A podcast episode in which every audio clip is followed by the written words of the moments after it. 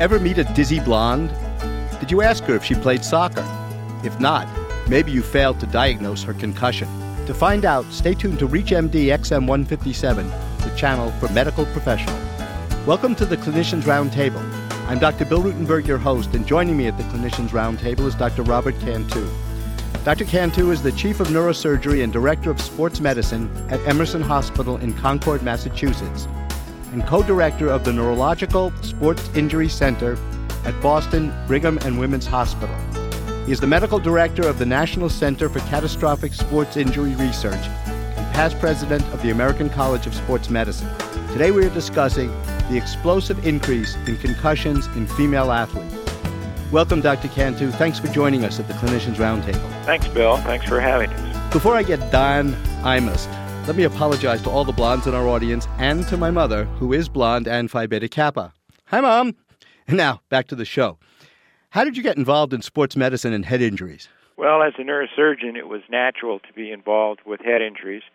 And I got involved with sports medicine because I've been an athlete my whole life and played sports through college. You pitched in varsity baseball in college, is that right? I did. I pitched for the Cal Bears in Berkeley. In the New York Times, October 2nd, 2007, there was an article Girls are often neglected victims of concussions. And you've been noted to say that the girls are flying under the radar. How did this happen? Well, I think part of it is because until the recent tremendous exposure with U.S. women's soccer uh, on TV, uh, most women were thought of as playing sports in general in a more subdued manner than men.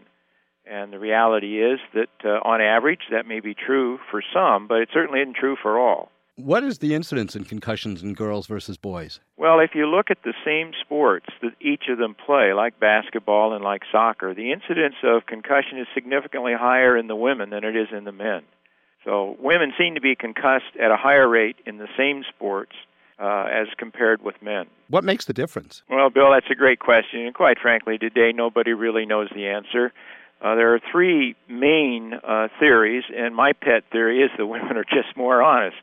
They're uh, they're reporting their concussions at a higher rate than men, who tend to play through them frequently, and unfortunately, women tend to do that too, and that's the wrong thing. The other leading theories are that women have less well-developed necks, so that their their neck, their shock absorber, so to speak, for the head is not as well developed. And then, of course, there are the obvious hormonal differences, and whether that plays a role or not, time will tell. Do the injuries occur to the same part of the brain in boys and girls? As far as we know, the answer is yes. The amount of damage, they differ in magnitude. And how about the recovery? Does it take longer for boys or girls to recover, or is it about the same? Yeah, most of us feel in the concussion area, and certainly my guidelines definitely point out that the longer one takes to recover from a concussion, the more severe the concussion is. And that's really where severity should be graded. Wait till the concussion is over see how many symptoms there were, how severe they were, how long they lasted, and then determine how severe the concussion is. And if we use that criteria, women are having more severe concussions on average than the boys because they take longer to recover on average. Is the reason for that known or I don't think the reason is known. Again, there are at least two out of those three theories that we just mentioned could apply to that, but they're just that right now, Bill. They're theories. Nobody has definite factual proof as to why. What about soccer as the activity? I mean, everybody probably would have thought of football as the big cause of concussion, but in girls soccer, where do the injuries occur? Heading the ball, or what's going on? Well, not heading the ball, heading each other. Uh, it can be in the act of trying to head the ball. A very few concussions occur in soccer from the ball itself. Uh, almost all of them occur from the head contacting another head or another body part and then the third most common is the head contacting the ground. Occasionally, it happens from a ball, but it's almost always a ball that's kicked at a very short distance of a few feet. The typical heading maneuver does not produce forces to normally cause a concussion.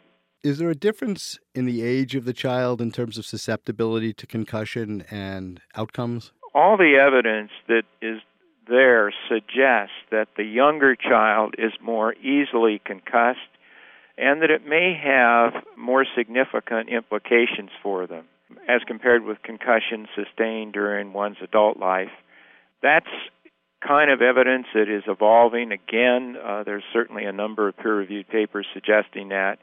It's not uniformly agreed upon by everybody, but most of us are more concerned about the young, evolving brain as compared with a fully developed brain. Not that both don't have significant concerns. Is there anything we can do for prevention?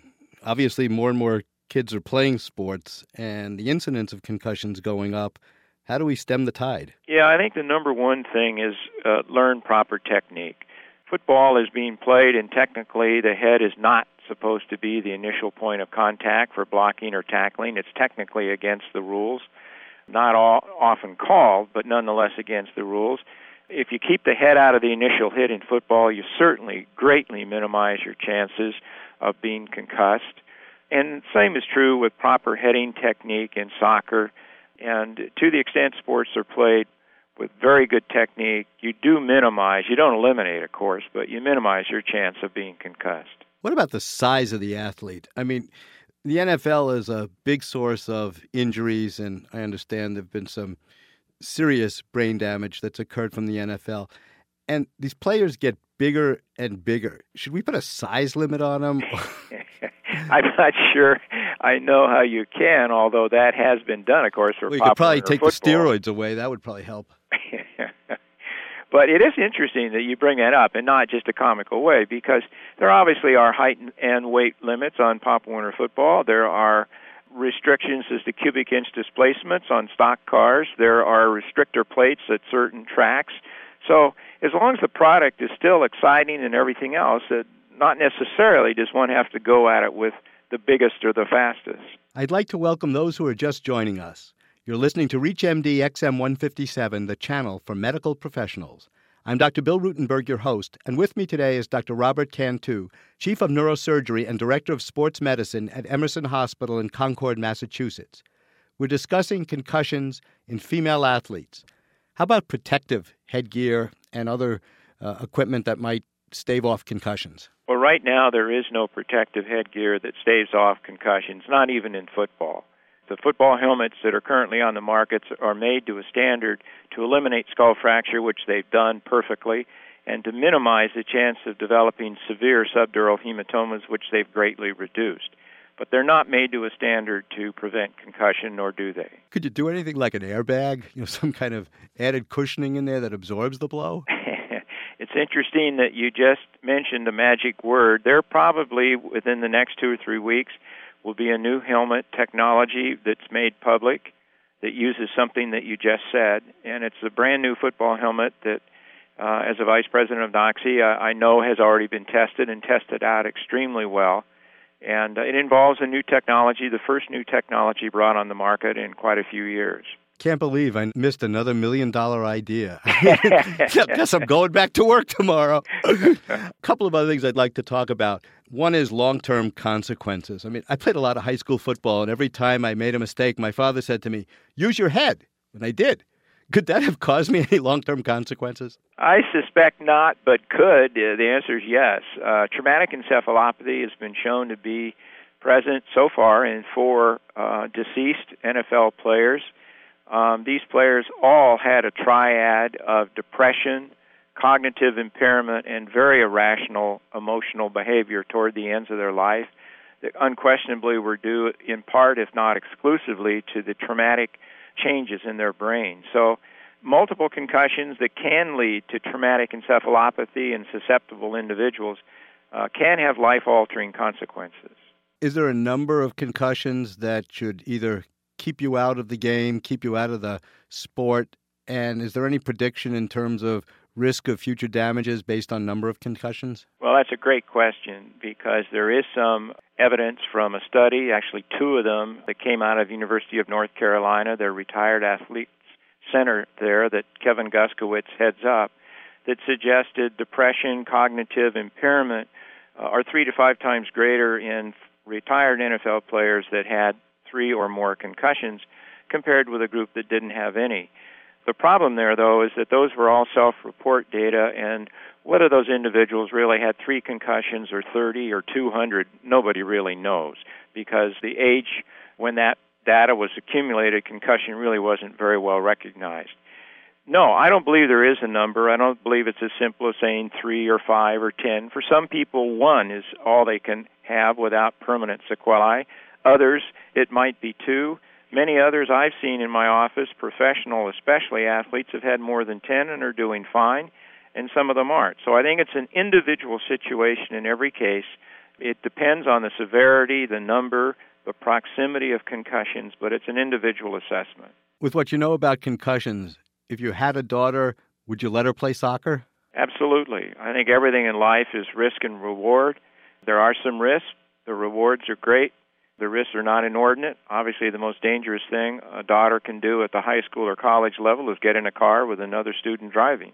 That's the truth, absolutely. I'd like to thank Dr. Robert Cantu, who's been our guest, and we've been discussing why female athletes bear the brunt of concussions. I'm Dr. Bill Rutenberg. You've been listening to the Clinicians Roundtable on ReachMD XM 157, the channel for medical professionals. I wish you good day and good health.